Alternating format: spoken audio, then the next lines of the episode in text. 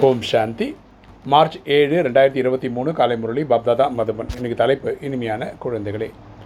வெற்றி ரத்னமாக வேண்டும் என்றால் உயிருடனேயே இறந்து ஆத்ம உணர்வுடையவராக ஆகி தந்தையின் கழுத்தின் மாலை ஆவதற்கான முயற்சி செய்யுங்கள். அப்போ சொல்கிற இனிமையான குழந்தைகளை வெற்றி ரத்னமாகணும்னா நம்ம உயிருடனே இறந்து அப்படின்னா என்னென்னா நமக்கு கலியுகம் முடிஞ்சிச்சு. எப்போ செவன் டேஸ் கோர்ஸ் முடிச்சிட்டோமோ கலியுகம் முடிஞ்சு நமக்கு சங்கமயுகம் கிடச்சிருக்கு. அதாவது இதே உடலில் இனி ஒரு பிறவி அப்படி கிடச்சிருக்கு.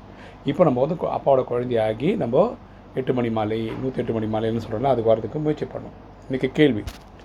சுயதர்சன சக்கரதரத்தின் ரகசியம் தெளிவாக இருந்தும் கூட குழந்தைகளின் தாரணை வரிசைக்கிரமமாக ஆகிறது ஏன்? சுயதர்சன சக்கரத்தின் ரகசியம் தெளிவாக இருந்தும் கூட குழந்தைகளின் தாரணை வரிசைக்கிரமமாக ஆகிறது ஏன்? பதில். ஏனெனில் இந்த நாடகம் மிகவும் நேமப்படி அமைக்கப்பட்டுள்ளது. நான் ட்ராமா வந்து ரொம்ப பர்ஃபெக்டாக பிளான் செய்யப்பட்டிருக்கு. பிராமணர்கள் தான் எண்பத்தி நாலு பேர்களை புரிந்து கொண்டு நினைவு செய்ய முடியும். பிராமணர்களுக்கு தான் இந்த ஏன்னா அவங்க தான் ஃபஸ்ட்லேருந்து கடைசி வரைக்கும் வராங்க. ஸோ அவங்களுக்கு தான் இந்த நாலேஜும் கொடுக்குறாரு பரமாத்மா.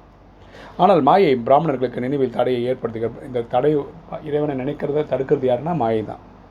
அடிக்கடி யோகத்தை துண்டித்து விடுகிற பரமாத்மாவோட இருக்கிற கனெக்ஷன் அதுதான் கட்டுப்படுது ஒருவேளை ஒன்று போல் தாரணை ஆகிவிட்டது என்றால் எல்லோரும் சுலபமாக தேர்ச்சி அடைந்து விடுவார்கள். எல்லாருக்கும் ஒரே மாதிரி நினைவு வந்துச்சுன்னு எல்லாருமே நூற்றுக்கு நூறு பாஸ் எடுக்கும் எல்லாருமே சத்துவத்தை முதல் நாள் வந்துடுவாங்க பின் லட்சங்கள் லட்சங்களின் மாலை ஆகிவிடும். எட்டு மணி மாலை நூற்றி எட்டு மணி மாலைன்றதுக்கெல்லாம் முக்கிய முக்கியத்துவம் இல்லாமல் போயிடும்.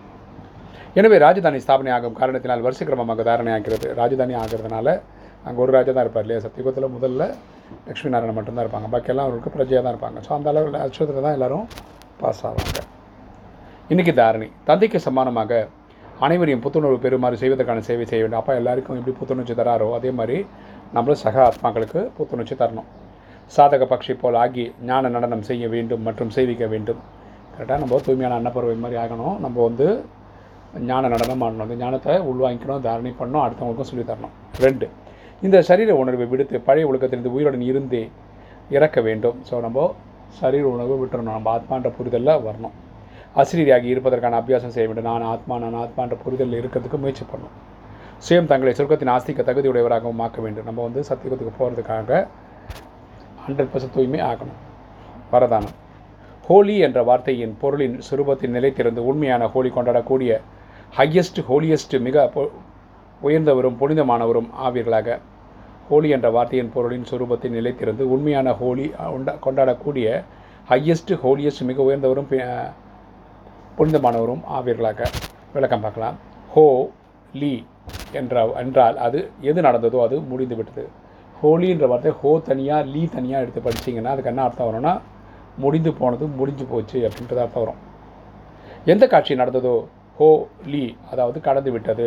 எது நடந்ததோ முடிஞ்சிச்சது அது இனிமேல் அடுத்தது எப்போ நடக்கும்? திருப்பி அடுத்த ஐயாயிரம் வருஷத்தில் நடந்தோம் கடந்து விட்டதை கடந்து விட்டதாக ஏற்றுக்கொள்வதற்காக எப்பொழுதும் ட்ராமா என்ற கேடயத்தை பயன்படுத்துங்கள். முடிஞ்சு போனது வந்து ட்ராமா அவ்வளோதான் அதுக்கு மேலே அதுக்கு விளக்கம் கொடுக்க வேண்டாம்.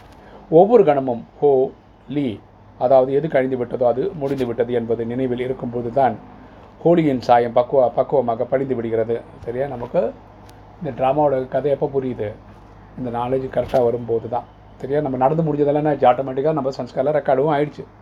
அவர்கள் ஒரு பொழுதும் நாடகத்தின் எந்த ஒரு காட்சியை பார்க்கையிலும் ஏன் என்ன எப்படி என்று போன்ற கேள்விகளை குழப்ப மாட்டார்கள். ஏன் இப்படி நடக்குது? ஏன் அப்படி பண்ணுறாங்க எப்படின்ற கேள்வியெல்லாம் யாரும் எழுப்ப மாட்டாங்க. நாடகத்தில் சாட்சியாக இருந்து பார்க்குறவங்க பண்ண மாட்டாங்க.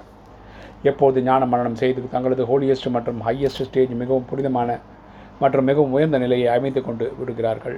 அவங்க என்ன பண்ணுவாங்கன்னா இந்த நாலேஜை யூஸ் பண்ணி அவங்க லைஃபோட ஸ்டாண்டர்டை ஹையஸ்ட் லெவலாக கொண்டு போயிடுவாங்க.